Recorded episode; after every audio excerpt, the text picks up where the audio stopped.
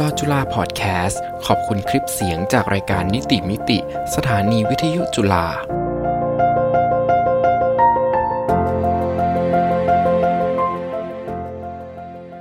สวัสดีค่ะ ตอนรับคุณผู้ฟังเข้าสู่รายการนิติมิติ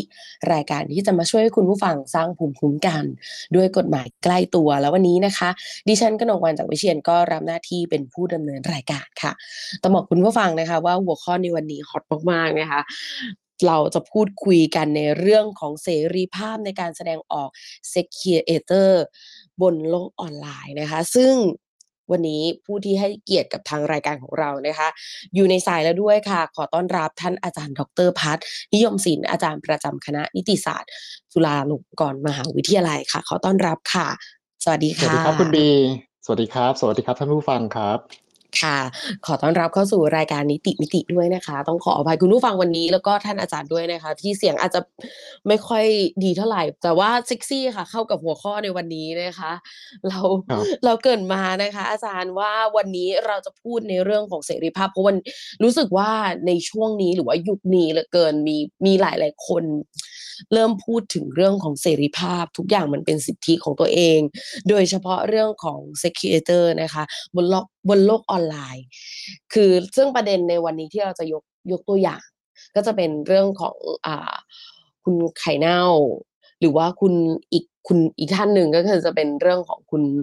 อ่าลองเดียนะคะ คุณเดียซึ่ลองครับคุณเดียาลองคุณเดียลองคุณเดียลองนะคะ ก็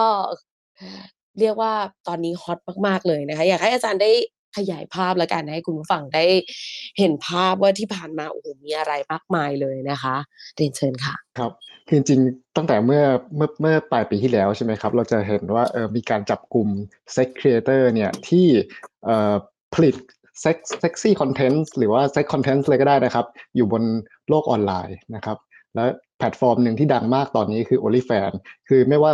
คุณผู้ฟังเนี่ยจะไปเปิดเอ่อสื่อประเภทไหนนะครับ เออเราจะเห็นได้ว่า OnlyFans เริ่มขึ้นมาแล้ว แล้วก็กรณีการจับคุณตะวันเนี่ยหรือคุณเดียร์ลองเนี่ยครับทั้งสองกรณีเนี่ยมันเป็นการ promote platform นี้ด้วยนะครับทีนี้เราวันนี้เราจะมาดูถึงเรื่องเออเสรีภาพของกลุ่ม sex creator เหล่านี้แหละว่าเขามีเสรีภาพแค่ไหนกฎหมายไทยรับรองแค่ไหนแล้ว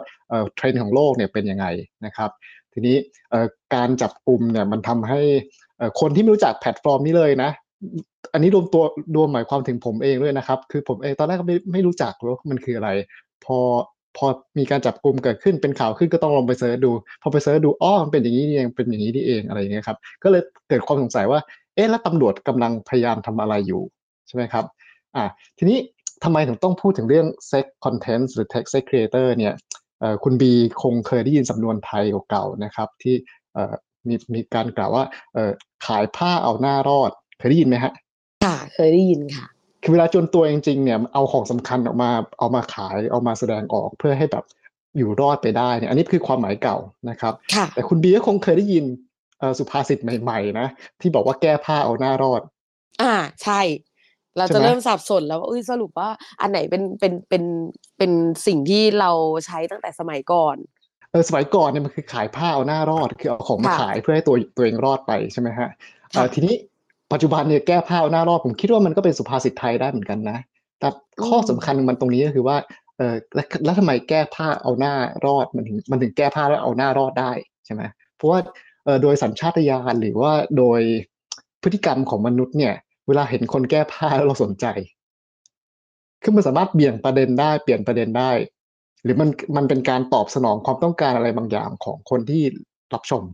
ใช่ไหมครับมันค่ะน่าสนใจอะ มันทำให้สายตาไปจับจ้องกับเรื่องอย่างอื่น หรือเรื่องที่แบบเราโชว์ให้คนคือแก้ผ้าออกมาปุ๊บคนก็สนใจ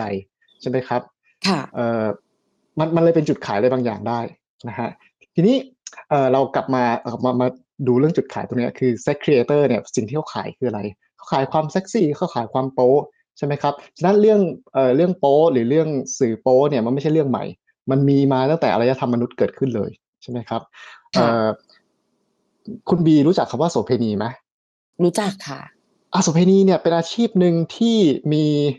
มีการจารึกในประวัติศาสตร์ย้อนกลับได้ไปถึงตอนต้นเราสร้างอารยธรรมเลยนะครับ เออเป็นอาชีพที่เก่า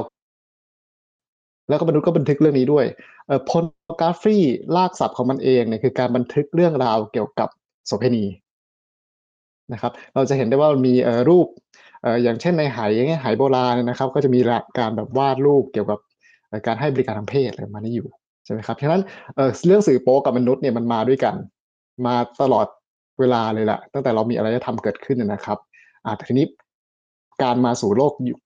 ยุคดิจิตอลเนี่ยเรามี OnlyFans เกิดขึ้นนะครับ เรามาวิเคราะห์กันดีกว่าว่า OnlyFans เนี่ยมันเป็นสื่อโป๊ยังไงใช่ไหมครับอะ OnlyFans เนี่ยผู้ผลิต content นะครับ จริง ๆแล้วเนี่ยเขาไม่ได้ทำเฉพาะเรื่องโป๊นะเขาทำเรื่องอื่นด้วยนะครับเอ่อทำกับข้าวสอนพิเศษเอ่องานเอ่อ อดิเรกต่างๆนะครับทำขนมสอนโยคะหรือคนที่เป็นแบบทำงานในฟิตเนสเนี่ยพอมันเจอโควิดใช่ไหมฮะเขาไม่สามารถทำงานได้ เขาก็มาสอนออนไลน์ สอนสอนแบบการดูแลรักษาร่างกายออนไลน์อะไรประมาณนี้เผอิญว่าตัวแพลตฟอร์มตัวนี้เนี่ยนะครับเขาเขาล็อกอายุไว้ ว่าต้อง 18 ปีขึ้น แล้วก็ถ้าเกิดคุณอยากดูเนื้อหานะ คุณต้องจ่ายตังค์เพิ่มหรือ subscribe เนี่ยแล้วจ่ายเป็นรายเดือนใช่ไหมครับอันนี้คนบางกลุ่มเขาเห็นแพลตฟอร์มนี้มันเปิดเขาก็เข้ามาแล้วก็ผลิตหนังผู้ใหญ่ แล้วก็เรียกตัวเองว่า sex creator นะครับอ่าแต่ทีนี้ sex creator เนี่ยมันต้องแยกระหว่าง sex creator กับการเป็นโสเภณีนะครับ การเป็นโสเภณีเนี่ยเขาขายประเวณีขายบริการ แล้วก็คืออย่างเช่นอ่าเอาแพลตฟอร์มเนี้ยไปถ้าเกิดเอาแพลตฟอร์มนี้มานัด แล้วไปให้บริการทางเพศตามสถานที่ต่างๆ ตรงนี้อันนี้จะเข้าขายโสเภณีนะครับ ตัวนิยามเนี่ยคำว่าโสเภณีเนี่ยจะต้องไปดูที่พรบป้องกันและปราบปรามการค้าประเวณี ซึ่งเขาให้นิยามเขาว่าการค้าประเวณีว่า การยอมรับกระทำชำเรา หรือการยอมรับการกระทำอื่นใด หรือการกระทำอื่นใด เพื่อสำเร็จความใคร่ทางการอารมณ์ของผู้อื่น อันเป็นการสัมสอนเพื่อสินจ้างหรือประโยชน์อื่นใด ทั้งนี้ไม่ว่าผู้ยอมรับการกระทำและผู้กระทำจะเป็นบุคคลเพศเดียวกันหรือคนละเพศอะทีนี้พอเรามามองในนิยามคำนี้นะครับ เราก็จะเจอว่าเฮ้ยมันต้องเป็นการสำส่อนนะ แล้วมีสินจ้างอยู่ด้วยเป็นองค์ประกอบของมันใช่ไหมฮะถ้าเกิดว่าเขาอย่าง sex creator บางคนเนี่ยเขาเขาเขาเขาแสดงกับแฟนเขาอะเขาไม่ได้สำส่อนนะ มันก็ไม่ใช่กรณีนี้ใช่ไหมฮะ ดังนั้นจะไปบอกว่า sex creator คือโสเภณีเนี่ย ผมคิดว่ามันไม่ใช่นะครับ แต่ทีนี้ไอ้การค้าประเวณีเนี่ยมันรวมถึงผู้โฆษณาหรือรับโฆษณาชักชวนหรือแนะนำนะครับ ให้ไปไปมีการค้าประเวณีด้วย ดังนั้นถ้าเกิดใช้ social platform ในลักษณะนี้ในการเหมือนทำงานเหมือนเป็นแม่เล้าอะแต่ใช้ OnlyFans platform ในการนำไปสู่โสเภณีเนี่ยตรงนี้ก็จะผิดค่ะค้าบริการนะครับ แต่ไม่ว่ายังไงก็ตามเนี่ยผมขอโฟกัสหัวข้อวันนี้ว่าเออเรามาดูเรื่องของโป๊ไม่โป๊ดีกว่า อืมค่ะครับ ดูว่าเออ content เออเซ็กซี่หรือว่า sex content ที่อยู่บนเอ่อ OnlyFans พวกเนี้ย มันได้รับการคุ้มครองทางกฎหมายหรือเปล่าใช่ไหมครับค่ะ ค่ะใช่ค่ะเรามาดูกันว่าตัวการคุ้มครองตามกฎหมายเนี่ยเราหยิบอะไรมาดูได้บ้างนะครับ เราก็จะมี ICCPR หรือกติกาว่าด้วยสิทธิพลเมืองและสิทธิทางการเมืองนะครับกติกาตัวนี้รับรองเรื่องเสรีภาพในการแสดงออกไว้อยู่ในข้อที่ 19 นะครับ ทีนี้ในข้อที่ 19วรรคสองเนี่ยเขาบอกว่าบุคคลทุกคนมีสิทธิ์ในเสรีภาพในการแสดงออก สิทธิสิทธินี้รวมถึงเสรีภาพที่จะแสวงหารับ และเปิดเผยข้อมูลข่าวสาร และความคิดทุกประเภท โดยไม่คำนึงถึงพรมแดน ทั้งนี้ไม่ว่าจะด้วยวาจาเป็นลายลักษณ์หรือการตีพิมพ์ในรูปของศิลปะ หรือโดยอาศัยสื่อประการอื่นตามที่ตนเลือกนะครับ ทีนี้พอมาถึงตรงนี้เนี่ยเราก็ต้องมาตีความแล้วอ้าวแล้ว content ที่อยู่บน OnlyFans เนี่ยมันเป็นเป็นการแสดงออกในลักษณะนี้หรือเปล่า ผมคิดว่าถ้าเกิดมองโดยทั่วไป เออคือเราน่าจะเห็นตรงกันนะครับว่า content ที่อยู่บนนั้นเป็นการแสดงออกอย่างหนึ่งนะครับ เพราะว่ามันไม่จำเป็นว่าต้องเป็นตัวอักษรการแสดงออกมันแสดงออกได้หลายอย่าง การเคลื่อนไหวร่างกาย การนิ่งๆ การยืนนิ่งๆการทำอะไรต่างมันก็เป็นการแสดงออกเหมือนกันนะครับ เวลาทำคอนเทนต์ทางเพศเนี่ยผู้แสดงเขาอาจจะต้องดีไซน์บางอย่าง เช่นแต่งตัวยังไงใช้ ภาษาล่ะท่าทางจะเป็นยังไงจะเรื่องสื่อได้ฉะนั้นมันมีมันมีลักษณะของการคิดเพื่อที่จะส่งสารออกมาได้นะครับดังนั้นมันเป็น message แน่นอน มันเป็นมันเป็นการแสดงออกละแต่เราก็ต้องพิจารณาต่อมาว่าอ้าวและการแสดงออกเหล่านี้เนี่ย ได้รับการคุ้มครองหรือเปล่านะครับใน article 19วรรควรรคท้ายเนี่ยเขาเขาสร้างเงื่อนไขว่ารัฐสามารถเข้ามาจำกัดได้นะครับ การพิจารณาว่าสื่อโป๊เนี่ยจะคุ้มครองภายใต้เสรีภาพในการแสดงออกหรือไม่เนี่ยก็อยู่อยู่ที่ว่ารัฐเนี่ยตีความคำว่าศีลธรรมเนี่ยยังไงนะครับและใช้เกณฑ์อะไรเป็นตัวตัดสิน ทีนี้อะพอมาถึงว่าตัวรัฐเป็นตัวคิดแล้วแต่ละชาติแต่ละสังคมเนี่ยมีมาตรวัดในเรื่องนี้ไม่เท่ากันนะครับระดับการยอมรับเนี่ยมันก็ไม่เท่ากันด้วยนะครับ อย่างเอาพูดง่ายๆว่าหนังโป๊ในสหรัฐอเมริกาเนี่ยเกณฑ์ของหนังโป๊เนี่ยไม่เท่ากับของอังกฤษแล้วถ้าเกิดอเมริกาไม่เท่าอังกฤษ อังกฤษก็ไม่เท่ากับญี่ปุ่น นะครับอืมยกตัวอย่างเช่นอ่าคำว่าเซนเซอร์ในในในความหมายของอุตสาหกรรมหนังโป๊ญี่ปุ่นเนี่ยเขาเซนเซอร์เฉพาะจุดได้นะครับคือจุดเฉพาะแบบอ่า clitoris หรือว่าเอ่อจุดปลายอวัยวะเพศของเพศชายเนี่ยค่ะเขาเขาปิดแค่นั้นเขาถือว่าเขาเซ็นเซอร์แล้ว อย่างเงี้ยนะครับเอ่อหรือหรือการแต่งตัวอาการแสดงออกใช่ไหมครับ การแต่งตัวว่าเป็นเด็กเนี่ยเอาในในตะวันตกเนี่ยอ่าอย่างอังกฤษเนี่ยรับไม่ได้เลย คือ เป็นเป็นคือเข้าใจความหมายด้วยว่าไปกระทำชำเรากับเด็กเนี่ยไม่ได้เลยนะครับอืมดังนั้นดังนั้นเกมเนี่ยเด็กในญี่ปุ่นเนี่ยเราเห็นได้เยอะว่าเอาผู้ใหญ่มาเล่นเป็นเด็กเนี่ยทำได้ แต่ในอังกฤษไม่ได้นะครับค่ะฉะนั้นเอ่อความหมายของของหรือสิเอ่อเกณฑ์ของมาตรวัดของศีลธรรมเนี่ยตรงนี้เนี่ยมันไม่เท่ากันในแต่ละสังคม มันขึ้นอยู่ว่าแต่ละสังคมตีความและยอมรับเรื่องพวกเนี้ยได้แค่ไหนนะครับอะทีนี้มาดูในสังคมไทยกันบ้างคำว่าโป้เนี่ยนะครับ มันเป็นคำพิเศษไปเปิดเอ่อ พจนานุกรมฉบับราชบัณฑิตดูเนี่ยนะครับเอ่อเราจะเจอคำว่าโป้เนี่ยหมายถึงเปลือย หรือค่อนข้างเปลือย หรือมีเจตนาที่จะเปิดเผยส่วนที่ควรปกปิด เช่นแต่งตัวเปลือยแต่งตัวโป๊นะครับอ้าวมีคำว่าเปลือยอยู่ผมก็เปิดต่อเปลือยคืออะไร เปลือยหมายความว่าไม่มีอะไรปกปิดร่างกาย เช่น เปลือยหลังเปลือยไหล่คือมีร่างกายอยู่แล้วไม่มีอะไรปกปิดเนี่ยเขาเรียกเปลือยใช่ไหมครับโป๊ค่ะเปลือยคืออาการที่เอ่อเราเปิดเผยร่างกายแล้วไม่มีอะไรปกปิด อ่ามีคำอีกคำหนึ่งคือคำว่าเปลือยกาย คือกายว่างเปล่าไม่นุ่งผ้าอ่ามันมันมาในเซนส์เดียวกันมันมาในความรู้สึกเดียวกันใช่ไหมครับเอ่อแต่มันมีคำที่พ่วงเข้ามาด้วยฮะสองคำที่เราต้องรู้นะครับ คือคำว่าอนาจารกับลามกเนี่ยเอ่อคำว่าอนาจารเนี่ย หมายความว่าลามกหน้าบัดสีทำให้เป็นที่อับอาย เป็นที่น่ารังเกียจแก่ผู้อื่น ในด้านความดีงาม อันนี้คืออนาจารนะครับอีกคำหนึ่งเนี่ยคือคำว่าลามก คำว่ามกเนี่ยแปลว่าหยาบช้า ต่ำซาม หยาบโลน อันเป็นที่น่ารังเกียจของคนมีศีลธรรม เห็นได้ไหมครับว่าจริงๆแล้วเนี่ยคำว่าโป๊กับคำว่าลามกเนี่ยมันไม่ได้มันไม่ได้มาในเซนส์เดียวกันเลย โป๊เนี่ยมันมาในลักษณะของการเปิดเผยร่างกาย ถ้าเกิดมาในลักษณะของคำว่าลามกเนี่ยมันต้องมีบางอย่างที่เกี่ยวข้องกับศีลธรรม หรือความหยาบช้าความเลวอะไรคือมีเอ่อความหมายในในลบแฝงอยู่ด้วย แล้วมันเกี่ยวข้องกับศีลธรรม จริงไหมครับ ดังนั้นค่ะภาพโป๊ไม่มันไม่ใช่โป๊ทุกภาพที่จะเป็นลามก และลามกใช่ก็ไม่ได้หมายความว่ามันจะโป๊แล้วมันลามกทุกกรณี คือบางทีไม่โป๊เลย แต่ก็ลามกได้จริงไหมจริงใช่ไหมฮะค่ะอ่าทีนี้เอ่ออาจารย์ท่านหนึ่งเนี่ยที่เขียนบทความเกี่ยวกับเรื่องโป๊ไม่โป๊เนี่ยนะครับแล้วผมอ่านแล้วสนุกมากเลยก็คืออาจารย์จอมพลพิทักษ์สันตโยธินนะครับ ท่านเป็นอาจารย์อยู่ที่เอ่อคณะสังคมศาสตร์และมนุษยศาสตร์มนุษยศาสตร์ มหาวิทยาลัยมหิดลนะครับท่านเขียนบทความที่ชื่อว่าภาพโป๊กฎหมายสื่อลามก และศีลธรรมนะครับลงวารสาร สังคมศาสตร์ มหาวิทยาลัยนเรศวรนะครับฉบับมกราคมปี 59เนี่ยเอ่อท่านเปรียบเทียบนะครับบอกว่าเนี่ยคำภาพโป๊เนี่ยถ้าจะเปรียบแล้วเนี่ยภาษาอังกฤษมันน่าจะลงล็อกคำว่า pornography และคำว่าลามกเนี่ยมันจะเทียบได้คำว่า obscene นะครับหมายถึงการแสดงหรือพรรณนาเกี่ยวกับเรื่องเรื่องเพศในทางที่น่ารังเกียจ และขัดต่อศีลธรรมนะครับเอ่อฉะนั้นอ่าเวลาเราแยกสองคำนี้แล้วเนี่ยเอ่ออย่างในอังกฤษเองเนี่ยหรือสหรัฐอเมริกานะครับ ถ้าเป็น porn หรือ pornography เนี่ยผู้ใหญ่ดูได้นะสังคมโอเค แต่เด็กดูไม่ได้เลยอืมผิดกฎหมายนะครับค่ะแต่ถ้าเป็น obscene เนี่ยถ้าเป็น obscene นะครับเอ่อลามกเนี่ยนะเอ่อไม่ว่าใครก็ดูไม่ได้เลย เพราะมันทำให้จิตใจเสื่อมทรามนะครับ แล้วก็ขัดศีลธรรมอันดีนะครับอะทีนี้มาดูมาดูในเรื่องของ sex creator ที่เรากำลังคุยกันอยู่ว่า เอ๊ แล้วกรณีคอนเทนต์ของ sex creator เนี่ย มันจะผิดอะไร ภายใต้กฎหมายไทย ภายใต้กฎหมายไทยเนี่ยเรื่องสื่อลามกเนี่ยมันมีอยู่สองที่นะครับ ที่เราจะเจอความผิดอยู่ คือตามประมวลกฎหมายอาญามาตรา 287 แล้วก็พรบการกระทำผิดเกี่ยวกับคอมพิวเตอร์นะครับประมวลกฎหมายอาญาเนี่ย 287 ระบุใจความสำคัญนะครับ บอกว่าเนี่ยถ้ามีการผลิตนำเข้าเผยแพร่เพื่อการค้า หรือเพื่อแสดงอวดสื่อลามกต่อประชาชน จะผิดกฎหมาย มีโทษจำคุกไม่เกิน 3 ปี ปรับไม่เกิน 6,000 บาท หรือทั้งจำทั้งปรับอะอันนี้อยู่ในประมวลกฎหมายอาญานะครับอะถัดมาก็คือ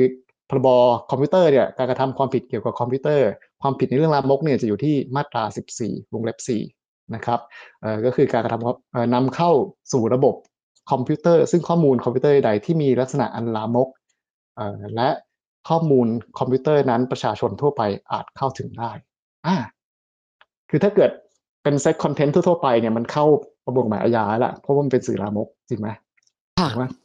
อืมเวลามันอยู่บนคอมพิวเตอร์เนี่ยโทษมันมันสูงขึ้นฮะ จากปรับแค่หกพันเนี่ยมันกลายเป็นหนึ่งแสนบาทจำคุกเนี่ยจากสามปีมันมันโดดไปห้าปีนะครับเอ่อพอพอนำเข้าสู่ระบบคอมพิวเตอร์ปุ๊บเนี่ยโทษมันดีดดีดขึ้นมาทันทีอะทีนี้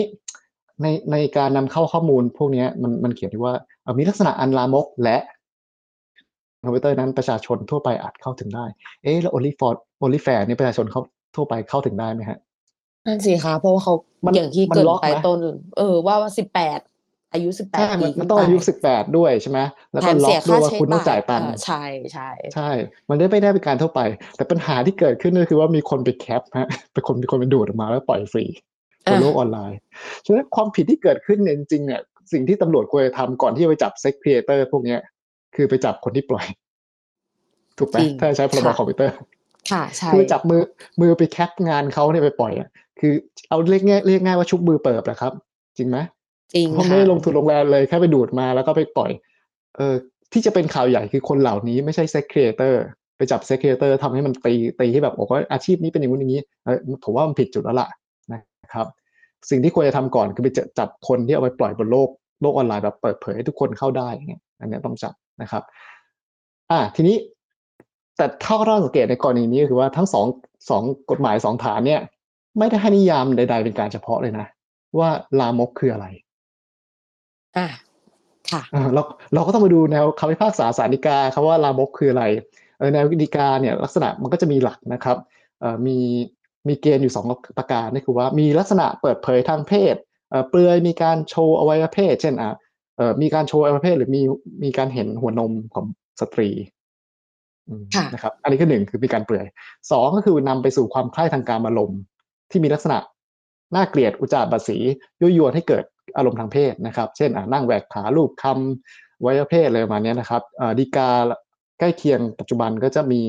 6301ทับ2533นะครับเอ่อภาพหญิงเปลือยท่อนบนสวมกางเกงเนี่ยแล้วมือล้วงจับอวัยวะเพศนะครับ ไม่มีภาพใดเห็นอวัยวะเพศชัดเจนนะ แต่มีลักษณะที่ส่อไปในทางยั่วยุกามอารมณ์ ภาพนี้จะเป็นภาพลามกศาลได้ตีความไว้อย่างนี้นะครับ ดังนั้นเอ่อต่อให้ไม่เห็นอวัยวะเพศนะมันก็ลามกได้นะครับ เพราะ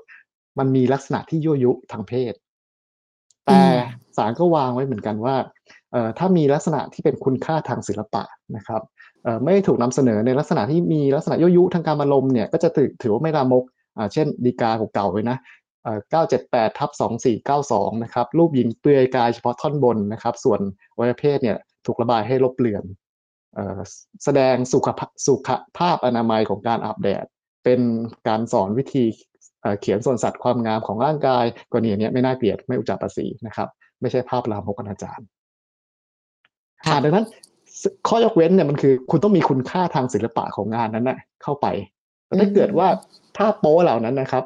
มันมีแนวว่าสอไปทางยั่วยุกามารมณ์นะครับ มันจะส่งผลให้คุณค่าทางศิลปะเนี่ย มันหายไปทันทีเลย แต่มันก็ต้องย้อนกลับมาถามครับว่าไอ้หน้าที่ของ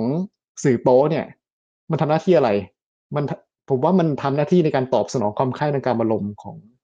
ของคนนะเอ่อ ในในตอนโตกเขามองเป็นเครื่องมืออย่างหนึ่งในการช่วยให้เอ่อคนสามารถสำเร็จความใคร่ได้อย่างมีความสุขมากขึ้น ค่ะใช่ไหมอืมอะใช่ก็เอาแล้วหน้าที่ของโป๊มันมันคือการตอบสนองความใคร่นะแต่ว่าเวลาศาลคิดศาลก็ไปใช้เอ่อเรื่องของคุณค่าทางศิลปะ ในการพิจารณาว่ามันมีลักษณะอุจจาระสีหรือเปล่าเนี่ย ในกรณีเนี้ยมันก็มันก็แคบสิครับใช่ไหมเอ่อมันใช่มีกรณีหนึ่งครับในประเทศคอมมอนลอเนี่ยเอ่อเอ่อ ผู้พิพากษาสหรัฐเนี่ยเคยพูดว่าเนี่ย เราจะรู้ได้ไงว่ามันลามก ผมรู้เพราะว่าผมรู้เมื่อผมเห็นมันเนี่ยแหละ แต่ผมอธิบายไม่ได้นะครับ ผู้พิพากษาท่านเนี้ยเป็นผู้พิพากษาสารนิกา ชื่อพอตเตอร์สจวตนะครับเขาอธิบายระหว่างการทดสอบ obscenity test นะครับในคดีเอ่อ Jacobilis กับ Ohio นะครับ I know it when I see it จะรู้ว่าลามกหรือไม่อะฉันก็ต้องเห็นน่ะอืมมันอธิบายได้ยาก แต่รู้ว่าพอเห็นภาพพวกนี้มันลามก แสดงว่ามันเป็นเรื่องทางอัตวิสัยของผู้พิพากษาจริง ๆ ใช่ไหมใช่อ่าค่ะทีนี้พอพอมาดูกรณีนี้เนี่ยอ้าวสังคมไทยก็ผมคิดว่าก็คล้าย ๆ กันคือว่าดูว่าจะลามกหรือไม่เนี่ยก็เป็นอัตวิสัยของผู้พิพากษาล้วนๆเลยนะครับเออเรายังพอมีเวลาอยู่ไหมฮะ มีประมาณอ่าห้านาทีอะค่ะ โอเคอ่าเมื่อกี้ผมนำสู่คำถามต่อไปแล้วกันว่าทำไม Sex Creator บน OnlyFans เนี่ย สามารถทำได้ค่ะอ้าว ต่างประเทศมีได้แล้ว ประเทศไทยมี ไม่ได้เหรอ อืมนั่นนะสิอ่านั่นเลยมันมันเป็นลักษณะอย่างนี้ครับ คืออย่างอ่ายกตัวอย่างเช่น หาดเปลือยเนี่ยนูดบีชคุณบีเคยได้ยินเนาะในค่ะต่างประเทศ บางประเทศก็ยอม บางประเทศก็ไม่ยอม แต่ในประเทศที่ยอมเนี่ย บางบางเมืองก็ยอมบางเมืองก็ไม่ยอมนะฮะดังนั้นเกณฑ์ในเรื่องพิทักษ์ศีลธรรมดีวชนเนี่ยมันขึ้นอยู่กับพื้นที่ของสังคมเหมือนกัน ว่าคุณอยู่มันตรงไหนนะครับอ่าแต่ทีนี้มามองแบบรวมๆแล้วกันเนาะ ว่าสิ่งที่เหมือนเหมือนๆกันเนี่ยในการจำกัดภาพโป๊เนี่ยนะครับหรือการแบบเหมือนป้องกันสื่อลามกเนี่ยเเหตุผลหนึ่งที่เอามาจำกัดได้คือว่าเรื่องของอหลักเรื่องการป้องกันพยานอันตรายนะครับ harm rational เนี่ยก็คือการกระทำคือถ้าเกิดว่าสื่อเหล่านี้มันเป็นการแสดงความผิดเกี่ยวกับเพศ หรือเป็นภัยต่อเด็กเยาวชน หรือเป็นภัยต่อสตรีแล้วเนี่ยรัฐจะเข้ามาทำหน้าที่ผู้พิทักษ์นะครับ เพื่อพิทักษ์ศีลธรรม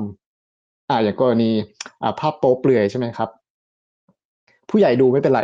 รัฐไม่เข้ามายุ่งยามแต่ถ้าเกิดเด็กจะเข้าถึงกรณีกรณีภาพโป๊เปลือยเนี่ยรัฐจะห้ามเด็ดขาดเลยเป็นความผิดเกี่ยวกับเพศ ห้ามการขายให้กับเด็กหรือห้ามเด็กดูใช่ไหมอืมหรือค่ะมันมีลักษณะบางอย่างที่สื่อเหล่านั้นมันมันมีพฤติกรรมทางเพศที่รุนแรงหรือไม่ถูกสุขลักษณะ เช่นอะมีการร่วมเพศกับสัตว์ มีการทรมาน มีการข่มขืน อย่างเห็นได้ชัดเลยว่ามันมันหรือเหมือนจริงมากอย่างเงี้ยลักษณะอย่างเงี้ยนะครับ รัฐก็จะเข้ามา เข้ามาควบคุมอย่างกรณีอัยการสูงสุดอังกฤษเนี่ยเขาก็มีแนวมีแนวมาเลยว่าคดีแบบไหนไอ้สื่อสื่อลามกแบบไหนเนี่ยที่จะถูกดำเนินคดีนะครับอ่าอย่างร่วมเพศกับสัตว์เนี่ยโดนแน่นอนเอ่อการนำเสนอการทรมานด้วยอุปกรณ์ต่างๆนะครับ การมัดการเคี่ยนอะไรมาเนี้ยพวกเนี้ยเขาไม่ให้หรือมีการตัดอวัยวะอย่างเห็นได้ชัด พวกซาดิซึมนะฮะเขาไม่ให้เอ่อหรือการดื่มดื่มน้ำปัสสาวะหรือกินอุจจาระอะไรประมาณเนี้ยเข้าไปด้วยพวกนี้คือห้ามเด็ดขาด นะครับแต่น่าสนใจก็คือว่าแนวทางของเอ่ออัยการสูงสุดของอังกฤษเนี่ยนะครับเขาบอกว่าก็มันมีมันมีกิจกรรมทางเพศที่จะไม่ถูกดำเนินคดีด้วยนะ มีแนวเลยอืมเช่นค่ะการร่วมเพศปกติทางช่องคลอด หรือทางทวารหนักไม่ยอมได้คุณจะไม่ถูกดำเนินคดีนะฮะการร่วมเพศของของผู้ชายสองคนกับผู้หญิงหนึ่งคนที่เป็น double penetration อันนี้ให้ได้ไม่เป็นไรอันนี้แปลกใจมากค่ะสองต่อหนึ่งได้นะฮะอ่าโอดกามหรือ oral sex เนี่ยได้ หรือ pseudo sex ที่เป็นเหมือน pretend to be อะไรประมาณเนี้ย pseudo ค่ะ sex อะให้ได้นะครับเอ่อกิจกรรมทางเพศกับวัตถุต่างๆ ที่ไม่เป็นการละมุเอ่อล่วงละเมิดกับร่างกายเนี่ยอันนี้ยอมได้ เห็นไหมว่าจะมีโซนบางอย่างที่อืมอายการเขาบอกว่าถ้าเป็นถ้าเป็นสื่อลามกประเภทเนี้ยเราไม่ดำเนินคดีอ่าค่ะฉะนั้นถ้าเกิดไม่ดำเนินคดีคดีก็จะไม่เข้าสู่ศาลนะครับอ่าอายการก็เป็นคนตีกรอบในเรื่องนี้เหมือนกัน ทีนี้พอมาดูในประเทศไทยอย่างเงี้ยมันมีไหมมันก็ไม่มีนะครับเอ่อตัวอย่างตัวอย่างเช่นอะอย่างปิงปิงปิงปองโชว์อย่างเงี้ย เรายอมไหมไม่เราบอกไม่ได้เลยนะครับค่ะก็ต้องโยนต้องโยนคดีไปให้ศาลพิจารณาทั่วไปแต่ทีนี้เอ่อข้อน่าสังเกตในกรณีนี้ก็คือว่าเอ่อ Sex Creator เนี่ยเขาเขาระบุตัวผู้เข้าใช้เหมือนกันนะเขามีการเลือกนะฮะใช่ไหมใช่ใช่ว่าจะค่ะผลิตอะไร ฉะนั้นมันต้องไปดูพิจารณาเป็นคนคนๆไปไม่ใช่ไม่ใช่ตีหมดเลยว่าแพลตฟอร์มตัวนี้เสีย ใช่ปะอืมบางคนเนี่ย เอ่อเหมือนโป๊ก็จริงแต่เขาไม่ได้เขาไม่ได้เปิดอวัยวะของเขาเลย หรือว่าไม่ได้มีกิจกรรมทางเพศเลยแค่โชว์เรื่องเซ็กซี่ถ้าเป็นกรณีอย่างนี้นะฮะไม่ผิดเลย อืมค่ะเออแต่ถ้าเกิดมีการร่วมเพศอย่างชัดเจนอะไรประมาณเนี้ยพวกเนี้ยต้องต้องเข้ามาดูนะครับเอ่อข้อสั้นๆอะไรกันนะก่อนจะหมดเวลาคือว่าค่ะคำว่าลามกเนี่ยครับมันมีการเคลื่อนตามลักษณะของสังคมเหมือนกันนะคือค่ะลามกตอน2490เนี่ยมันไม่เหมือน2530นะ แล้ว2530กับ2565เนี่ยมันคำว่าลามกเนี่ยมันก็ไม่เท่ากันนะครับ ดังนั้นการตีความการแสดงออกว่ามันคุ้มครองแค่ไหนเนี่ย มันขึ้นอยู่กับผู้พิพากษาครับ ว่าจะว่าจะมีอัตวิสัยในเรื่องนั้นยังไง แต่ถ้าเกิดว่าเราไปยึดดีกาโดยที่ไม่ได้พิจารณาบริบทของสังคม หรือการเคลื่อนของสังคมการพัฒนาของสังคมเนี่ยนะครับ ผลที่เกิดขึ้นก็คือว่าเราก็ยอมให้คนตายปกครองคนเป็นนะครับ แล้วก็ศาลจะเป็นผู้ที่แช่แข็งศีลธรรมอันดีของประชาชนให้อยู่ภายใต้นั้น ภายใต้กรอบนั้น อืมค่ะ อืมนะครับก็ต้องบอกว่าเอ่อค่ะ ก็คือเป็นก็คือจริง ๆ แล้วต้องมองสังคมปัจจุบันนะว่ามันมีการยอมรับทางเพศแค่ไหน มันเปิดค่ะมากขึ้นไหมนะครับอืมอย่างแต่งตัวโป๊ในสมัยก่อนกับแต่งตัวโป๊ในปัจจุบันผมคิดว่าเกณฑ์มันไม่เท่ากันอะดังนั้นเออเวลาพิจารณาว่ามันลามกหรือไม่เนี่ย มันควรจะต้องดูดูกรอบในปัจจุบันด้วยนะครับ ค่ะ ต้องหมุนตาครัมบผมโลกของเราด้วยว่ายุคนี้ หรือว่าณตอนนี้เนี่ยเราสามารถที่จะยอมรับได้ขนาดไหนนั่นเองนะคะ คือต้องบอกว่าใช่ครับเรื่องนี้ละเอียดอ่อนจริง ๆ แต่ว่าเวลาของเราเนี่ยมันแหมมันสั้นเหลือเกินนะคะ อาจารย์ยังไงก็ครับเดี๋ยวเดี๋ยวถ้ามีโอกาสเราอาจจะได้หยิบยกประเด็นนี้มาพูดกันอีกนะคะต้องกล่าวขอบคุณจริง ๆนะคะ ท่านอาจารย์ ดรพัฒน์นิยมศิลป์อาจารย์ประจำคณะนิติศาสตร์จุฬาลงกรณ์มหาวิทยาลัยนะคะ ที่ให้เกียรติกับทางรายการกราบขอบคุณอย่างยิ่งเลยค่ะ ขอบคุณครับ สวัสดีครับ สวัสดีค่ะ แล้วกลับมาพบกับรายการนิติมิติใหม่ได้ทุกวันอาทิตย์ เวลา 11นาฬิกา5นาทีถึง 11นาฬิกา30 นาทีวันนี้ ดิฉันกนกวันจากวิเชียนพร้อมทั้งทีมงานต้องลาคุณผู้ฟังไปก่อน สวัสดีค่ะ ลอจุฬาพอดแคสต์